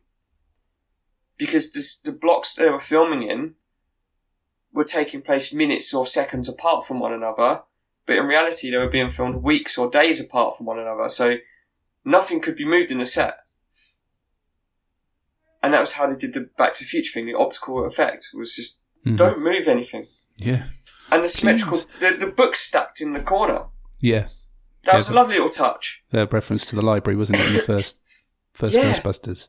It's just it's just such a beautiful set, and you can look at you can you can probably look for days and Yeah. days Yeah, and days at that set and not feel bored. But what would you give your right arm, wouldn't you, to, to get a tour around that set? Oh, if I if Oh, I yeah. could work on one of those productions, I've said before. Oh, yeah. One of my dreams was to always work in special effects, and Yeah. I've never been able to do it. But if I could work on a film like that, I'd I'd die a very very happy man. yeah, absolutely. And just it's stunning. Yeah. yeah. Every minute of it. So let's um, let's have a quick chat about the post credit scenes. Um, you know, time we're we're nearly up, I guess. So um, let's. Um, but the post credit scenes, I knew they were there. Um, I knew there was two of them. So, but I didn't know. I, I managed to uh, escape the spoilers for these post credit scenes. And so I was sitting in the cinema with my son. I, I took him to watch it as well. And um, we're waiting for the, the credits to finish so we could get to the first mid mid credit scene. And then the word Sigourney Weaver came up. and I was like, what? Where, where was she in the film? Yeah. And then, and then Oh. obviously that though her name came up, and then like a few seconds later, it cut to this first post credit scene, and I was like, oh my fucking god. Yeah. You know, um, which I'm sure was exactly the same reaction from you two. Also, also has aged. We all know she has, but also has aged brilliantly. I know, Uh, right? Oh, Yeah. just Be amazing. But I mean, what, what an amazing scene to think of um, and to actually get done. Uh, it was just brilliant, wasn't it? Just just to see just to see those two and how they are, Oh, you know, and it you was can see the wedding ring on her finger, Yeah. and it was just it was just lovely, wasn't it? Yeah, absolutely. You can tell Bill Murray. He got that warmth from him. He was into it. He's, he, he Yeah. had energy. He was. He's having fun, which is always nice to see with Bill. Um, yeah, that was a lovely scene, a lovely callback, and it was. Yeah, Yeah, I just, Just- if anyone from the production is listening to this podcast, like, just uh, high five to Yeah. the editors and Jason Reitman for having the balls and the idea to do that jump cut from the credits. Yeah. Because I did not see it coming. no, I sat there and it said with you know the old old guys, and it said and Sigourney Weaver. yeah, What? And then snap cut. It was literally just like boom. Yep. There she is on screen. Like what? Yep. Okay. Uh, we've got a. Uh, a yeah. What the fuck is happening right now? an ESP kind of card game thing Yes. going on, and I was done. For, I was literally numb. I was just like, Yeah. uh, that happened. and then it was like he was getting them all right, and like she was Yeah. going like, you know, you've marked these cards, haven't you? yes. Just just like Peter would, you know. it was that, that knowing nod. It was Yeah. brilliant. Yeah, I just that was just it masterfully. was, a, you know, That's how you do a jump cut and Sure. you surprise millions of fans. and yeah, and I, and I think I was still buzzing a little bit from the like the right at the end of the of the main film, you know, where where they showed the Ecto One driving to New York, and then the Ghostbusters logo came up animated, and then they kicked into the Ghostbusters song, yeah, and I was, you know, I was like, fucking hell, this is great! What a great way to end the film, you know. Um, perfectly set up for a sequel, and uh, yeah, and then they threw this scene at me as well, and I was like, yeah, shit, you know yeah. well done, kudos guys. And then, um, and then they threw this last scene at the end of the credits. And yet again, um, you know, you, you've said that Jason and the, and the producers and everyone else had balls to do a few things in this film. And I think they had big balls to do this as well, you know, to, to, to go back and use the deleted scene. Oh, that was beautiful. And, yeah, I really appreciate that. I remember hearing about that scene a long done. time ago, and yeah, wonderful. and, and to set something up from that deleted scene, uh, was just, uh, just great. It's just amazing. Um, Again, it's it's deepening that lore and history, making it richer by just adding more stuff to the the roots of what we have. It's just a great idea to do Yeah.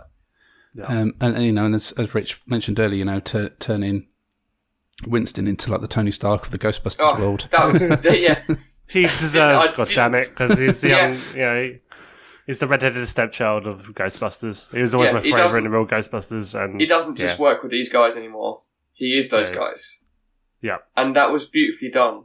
Because I remember saying to Rich, and I said to a few people I know as well, the way it's set up, where Ray says, "Oh, the old firehouse is a Starbucks now," hmm and part of that doesn't make sense, and part of it makes a hell of a lot of sense that say Winston would say, "Oh, it's a Starbucks now," but in reality, he's kept it all these years as part of an investment with the help of Janine Melnitz. Yep.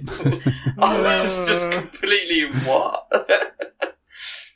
it's Yeah. beautiful Yeah. seeing those two together in his office. It was just so nicely done. Yeah. It was just nice to see Annie again, wasn't it? Ah, Because like she, Yeah. she, she was right at the beginning of the film, and I was like, oh well, that's that then. Um, and That's what I thought. Oh, 30 seconds, not even that. It's like, Oh, oh, when he he redoes the I got the tools and the talent line as well, and then Yeah. says about how I, I'm the sex appeal. I was like, yeah, boy, you are. damn right, Annie. Damn right, you are. Like, oh, it's so good, so good. yeah. Ugh. So um, overall, you know, when when you look back at the whole film, I mean, I think some parts were rushed. I, I think the end was rushed a little bit. Maybe I don't know. When I walked out, I, f- I felt like maybe the end was a little bit rushed. But I mean, in, in overall, they did a bloody fantastic job, didn't they? Mhm. Yeah. Yep. I mean, it, we we couldn't really have asked for anything more. For me, it's comfortably my favourite of the sequels. Mm. I prefer to Ghostbusters 2, which is a tall order because I've got certain um, memories of that film being my first cinema experience, so Mhm. I should I should have a degree of bias. But to me, this is like the best sequel. It's yeah, Mm. they, did, they did a cracking job. and they've done a, they've done a really good job of like setting up sequels Yeah, uh, to to a new to a new world of Ghostbusters. yeah. Please Yeah. do that. Please. and that was, that was that was the other sort of uh, segue. Is like the Ghostbusters firehouse when I heard in the film that it was a Starbucks, and I was like, oh no. And then you find out no, it isn't. And then you see Ecto One pull in, and Winston kisses the hood of it, and you're like, whoa, what the hell just happened? Yeah, and it sets up everything because you you now know that they have the firehouse. yeah, and there was a red light at the end as well. Yes. Like- Yeah, and the containment Someone unit get- just someone starts get beeping, pecking. and you're just like, "Whoa, hang on a minute! The containment unit is still active. Winston's been keeping this shit running, and it just frees the universe up to do anything, yeah, yeah, yeah. just to carry on. They've still they've still got the Ecto, they've still got the firehouse. They've got the proton packs. You know, Yeah, it's just uh, and they've Like- got they've got Phoebe to to um to improve the technology yeah. to a modern to a modern And by the time, if we ever do get a sequel, she's going to be in her twenties by the time that comes around. Mhm. Because I think Yeah. she's fifteen, Perfect. isn't she? She's 15, Grace? yeah. So she'll Yeah. age up nicely. Yeah. Yeah, she'd be fantastic. Yeah, just please bring her back. And Yeah. I'd be happily see another team fall into place. I don't feel like it needs to be lucky. It doesn't need to be. I mean, you know what? Yeah, fuck it. I want podcast, but you Yeah. can leave Yeah. Trevor and Lucky at the door. I don't really give a shit about them. No. Get get someone else. Um, yeah, I don't know. I can't think. No names popped to my head, but yeah, them two Give it, a few, give it a few years and you know, Yeah, but we'll they have find the out. bond anyway. They are friends, whereas like you don't Yeah. need the brother and the love interest. Yeah, it's like No. Mhm. they're they're the unit, them two. So build Yeah. around them. We've Fine. kind of had two films this year that have completely wiped the slate clean almost to start again. yeah, yeah. They've incinerated James Bond. Spoiler Yeah, warning. another spoiler there. Right? yeah, So, yeah, uh, um, yeah, so they have no um, restrictions. no, no restrictions yet Yeah. as to where to take that character or that film franchise Yeah. from now on. They vaporized Craig's Bond. Move on. yeah, Yeah. They've done the same with Ghostbusters. They've left it so open ended that we've got everything we need for sequels, whether they have the cast from this film or not. Just like Mhm. Rich said, keep Ernie Hudson, maybe Dan Aykroyd, Bill Murray can do whatever the fuck Bill Murray wants to do. yeah. We don't need, we do need Peter Venkman, but we also don't need all I that know, I shit mean- that he, that baggage that he brings with it. It's just like yeah it's I like mean, whole. he he he. It'll be nice to see him again, but like you say, uh, they could make a perfectly good Ghostbusters film without him. without him. And I think the fans, as butthurt as they'll be, would embrace it. And it and although It's- it's it's nice that they've done this film and they've kind of merged the new with the old, and you've kind of had that passing of the torch, I guess, Yeah. in Afterlife, uh, to to move on to a new generation of Ghostbusters, and we I don't think we necessarily need to see the old, you know, the majority of them. I mean, obviously, they've they've kind of set up for Winston to be uh, a continuation part of a sequel. Oh, I'm so happy about that. Um, but and and that's fine. You, you still got that slight connection to the old Ghostbusters, but do we need to see the others again now? No, No. I think only Hudson would be. He that guy like I don't know what it is about the charisma that comes off the screen with some actors. He's just got that charisma. He's got the same charisma and energy that 1980s Eddie Murphy had, Yeah. and it's beautiful to see. And he's not lost it. Hmm. He turns up and he says yes to all his conventions appearances and yes to all these like silly little gatherings and like Ghostbusters fan meetups and stuff. And he's never been distant from the franchise. He embraces it because it made him what he is, and it's lovely. Yeah. that he comes back, and I would love to see him be the guy with Janine, who are the two Yeah. s- CEOs of this Ghostbusters. this ghost this new Ghostbusters venture, and Yeah. I think that would be great. yeah. And Ray can be that that character that has all the information. But like I say, I mean, do they his- really need Ray? I mean, we've got Phoebe Well, no, and we've got but Ray- podcast. Ray would be a perfect, um, like like we said earlier, exposition dump. Ray runs a bookshop, but also has a hand in helping the Ghostbusters do the research. They could go yeah, full it on could be old something they go to. Yeah, if they need. they could yeah, go that would be. full on old school with Ray's occult books. He's got books in there that like are probably thousands Oh, of years yes. old, right? That would be an amazing concept. And if anyone steals this concept, you can get fucked. You 'Cause can create a really great. nice, rich world with this. I really yeah. like the idea of it. Like, yeah, so you could have these guys coming in and going, um, right, so uh, we've just encountered uh, this spirit or this demon or whatever, and Ray comes in and says, well, this is this guy, and slams a massive, like, tablet of a book on the table. Boom. You're making him sound like through. Giles from Buffy. Yeah. I, actually, I didn't even think about that, Jason. But um, yeah, just thumbs through this book and slams his finger down and says, "This is the guy you need, and this is what you need to do." It'll be a great idea.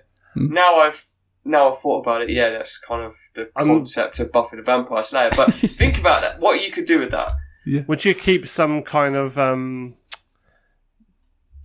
connection to Egon in it as well? I mean, I wouldn't do the whole spirit thing now, have No. the uncanny valley thing, No, but I that's, wonder. that's If, been done. Yeah. I wonder if you have any kind of scenes at all where you might just communicate with Phoebe, like through moving things, like I Kinda keep- that uh, if um, I don't know. I think it's been done. I Yeah. think you see Let him, him rest ascend. in peace You and- see him ascend or or disappear. You, he's at, he's Yeah. at peace. He did, didn't he? Yeah, And kind of yeah, on I think it'll be it'll it'll be nice, like when film series will have a picture on the wall in the I was about background, to say that. Yeah. just out of focus. Yeah, just something like that. You know, a Um, framed picture of him or something. yeah. Or Like like like for instance, prime example, No Time to Die had two oil paintings of previous actors who have played M on the wall. that was cool. in a very quick blink and you miss it, you had Robert Brown's M from the Roger Moore Dalton era, and then you had Judi Dench. Such just out of focus in the background for literally a second. They weren't They made by have tens that. of Sean Connery, like in a Kingdom of the Oh, Crystal yeah. Skull. Yeah, massive, and it's not even just it's a publicity shot from another film. It's like, but It's also Getty Images watermarked in the bottom Yeah. corner of it. Yeah, it's like uh, Google search Sean Connery. That'll do. That'll do. I can't remember what it's what it's a my shot dad. from. I can't remember what it's a shot from. But yeah, it's like no one takes photos like that in in, in the a forties. picture from Thunderball I or know. Sorry, it's like- in the thirties. it's like Christ. It's a publicity yeah. shot for Medicine Man or something. That'd be great. Oh God. God. It's just like like in Ghostbusters 2016. Yes, it has its fans. It has its non-fans. It has its neutral fans, Yeah, which I'm kind of on the neutral side. me too. Um, I've got, didn't I've love got it. a lot I didn't hate it. But Kate McKinnon, come on, guys! I could just watch two hours of her improv. The I'm, whole, I've, I'm literally looking at. I've got my. We've got my Funko Pop figure over on my shelf right now, so Yeah, and my action figure from Hasbro. Yeah. So I'm not obsessed, whole- honest. the wholesome pop's actually up on my shelf as well. But just when you watch the improv on the Blu-ray and the on YouTube, that girl is phenomenal. see, I've I think There- I need. there's Sorry, I think I need to give this film another chance because I've watched Just- it once and I thought it was what- shit, and then I walked away. Jason, what you want to do? You want to watch the B-roll footage of Kate McKinnon's improv. Just YouTube it up. There's 12 minutes alone of her hanging on the window ledge. of improv improv lines. Twelve minutes of that scene where she's on that window ledge of improving different things to say. Mm-hmm. I mean, that's then pretty watch cool. that film and ignore Melissa McCarthy. Yes, she's talented, but just ignore her and just watch Kristen Wiig and Kate McKinnon. Okay, I will. But- it, it's it's with the whole like um was it Rowan thing? It, it does play like an episode of Real Ghostbusters to me. It's, Yeah. That's why they treat it like it. If you treat it that way, if you look at it through that lens, it's perfectly inoffensive. It's yeah, I don't know. Hmm. I- Paul I- is a weird one. I can't quite get my um. I don't know quite where I stand with how he does films. Some I mean, stuff's when it good. was when it was first announced, I mean, I was one of them, and I'm not sure if you were as well, Rich. It's just, say, oh god, here we go. I was Woke, kind woke of culture is coming, and you're like, oh.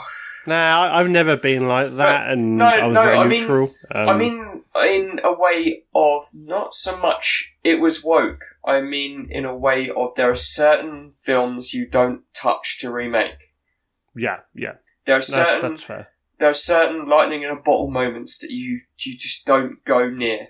Sure. I mean, if- Ghostbusters is one of them. If Jurassic ever- Park is another. Yeah, Back to the ever- Future. I was going to say, if you ever go back to Back to the Future, I'm going to personally go to America and Yeah. slap the people in the face myself. Yeah, Ghostbusters worked because of chemistry, because these people knew each other from years Mm-hmm. before. It worked on a personal, intimate level. It just, it just happened. And when you try and manufacture that, it doesn't quite land as well as it Mm-hmm. should. It lands awkwardly and it lands forced and stiff, and that's exactly what happened with 2016 and it's happened with lots of you could say bands. You can look at manufactured bands and yes they have 20 or 10 years worth of riches and fortune and hit after hit after hit. But then you look at bands like say queen or the who and you're like or def leppard and you're like these guys have known each other for years they have so much history together that they just get on stage and just perfectly work together Well, I, I did like It's- that last. Um, I did like the last uh, Boyzone video where um, the ghost Stephen Gately appears at the end and uh, helps out. You know, sorry.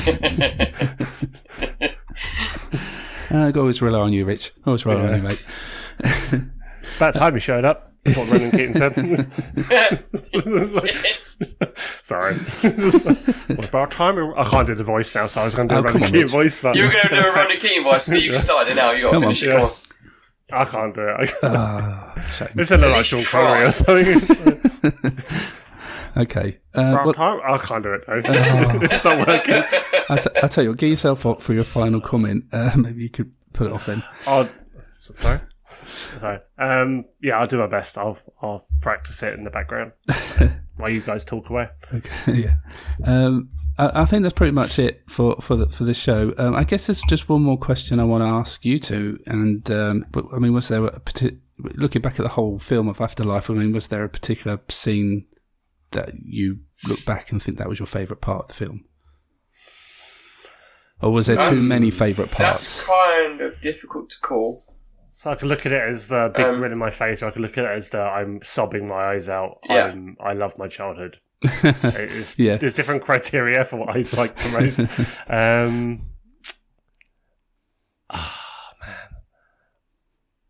I kind of do want to say the moment we see Egon appear and he steadies Phoebe's proton stream and helps her, I was just like a wreck hmm at that moment. And it just, yeah, it got the absolute desired response from me, and it wasn't. It was done so tastefully and nice, and it just was flat out beautiful. Um, Yeah. yeah, I probably would say that that, that scene. It Yeah, it wasn't really overhandled either. Yeah, You can have scenes like that where the ghosts may as well just go and sit and have tea and sandwiches and chat about the old times. You know, when you- something's just Yeah. so over overcooked that you're just like, yeah, Mm. yeah. what? Yeah, I just master. It's just done. I don't. I can't really pinpoint a favourite scene. I mean, obviously, it's going to be probably with the old guys or Egon or, or even, even the end scene really, where you see that it's starting up again. So you, it's not ended hmm. Yeah, you got this lovely carry on thing and whether we do anything vegan in the next one is another thing. But do you know what I like the best out of the whole film is probably this very subtle "We forgive you" on from Bill Murray. Oh yeah. Mm-hmm. And it's no secret, obviously, those guys fell out when they were doing a, a couple of films together in the late 80s, early 90s. Was it Groundhog Day, wasn't it? I think it was Groundhog Day. Well, they like, they literally reconciled, didn't they? Right as Harold Ramis was It was in his literally deathbed, wasn't it? a Like, week before Harold died, maybe a Yeah. month, I can't remember. I mean. Um, where he, Yeah. Bill Murray was seen coming out of uh, Harold Ramis's uh, Manhattan apartment building, and uh, then it was just like years and years of feuding, and just they both fell out. I think they both had so much, so many different styles going on, or they wanted so many different things that they just fell out as filmmakers and actors and producers that it never, it never mended itself, and it's such a shame Mhm. because you had the video game in between that fallout, and obviously the guys are recording separately in recording studios. But it would have been nice to have them all in the same studio and bounce off each other. Yeah. But you can even see how kind of ill Harold was when he did these interviews for the video game. He was talking about going back and talking and stuff like that. And then it was just such a sad story where he just died very, very slowly, and Bill made it, made amends. And this lovely little moment of Bill Murray forgiving Harold Ramis on screen was worth the two hour the two hour wait just to see that lovely little subtle I respect you. That was a great little touch. Even though Harold wasn't there, it was just a nice touch from Bill Murray to do that, and it just landed so beautifully. That was a yeah, perfect, lovely. Uh, to look at in, you know, to see that and just look at it in that way. Yeah, just a perfect, perfect, nice scene, mate. Good choice. Uh, well, that's all the time we have for this week. Thank you all so much for listening. You are all wonderful people for doing so. Uh, if if you want to hear more of me and Rich, then you can catch us over at the Dreamcast Years podcast, and I can also be found hosting the playlist podcast for the Cross Players. You can find them on Twitter at Dreamcast Years and at the Cross Players. You can find a Linktree link in the show notes, which has all our links, including our website, Twitter handles, and more. Speaking of the website, our brand new redesigned website will be going live over the weekend of the 18th of December. Lovingly created by our very own Tristan. I can't wait for you all to see it, and I think Tristan deserves a big round of applause for the hard work he has put into it. So let's give him a Well done. Um, there's even an error page that he's put onto our website that uh, he said that 99% of people probably won't even see. But um, it, it's it's a beautiful error page where he's put like an old school TV and like it, it just plays like a random GIF from like 90s TV shows or films. Awesome. Um, the, like the the example he gave me was with Odo um, from DS9 on there with some with a uh, one GIF or another. I can't remember what it was now, but uh, yeah. So yeah, it's uh, he's he's done a great job on it, and we really appreciate the work that he's put into it. So uh, yeah, look out on Twitter when it actually goes live. I'll uh, I'll stick a tweet out just so you can go and check it out. Um, final words, guys, before we Um, leave. I wonder what it. Oh, I can't fucking do it. Sorry. it's going to end up getting something offensive, and it won't be for Irish people. I'm, as you said, I'm not going to try. Um, Down final. with this. Down with this sort of. Oh, no, no. Uh, that's what I've got. Um, I can't do it. Just think you're talking, Father Ted. I want. Uh, I wonder what it'll show up. there you go. That'll do. That's Uh, oh my god. Oh, Beat that, Chris. I'm sure you could. Oh god. I'm going to do a spark post of. Uh, I'll do. I'll do a spark post of that scene later. Mm-hmm. I'll just Perfect. give him a nice blue filter and have him floating off into the sky. and much like Egon in the last bit, he Yeah. said it best when he said nothing at all. So- Yeah, Rich, that was a work of art. was like- Did that just like come to you? That popped right in my That head. was, that- they pay people thousands a, an hour to come up with that stuff. oh my god. Well, I think we should Oh, leave it there. Um, yeah, Uh, last words from me. I don't know, Jason Reitman, you magnificent bastard. Uh, that's beautiful, mate. Love it. Rest in peace, Harold Ramis. Yeah, we love you and rest and we in miss peace, you yeah. every goddamn day. exactly, exactly. And to everyone on the production crew, you pulled off a good show. Yep, absolutely. I can't wait f- to uh, sit down and watch it at home. And- so, Gozer the Gozerian, call me. Yeah. Now that I know. I see your reaction live on mic. What? what? yes. beautiful. Uh, well, my name's Jason, and you've been listening to What's Wrong with Wolfie, a 90s podcast to the max. We'll catch you guys next time. Take care. Bye bye. Bye.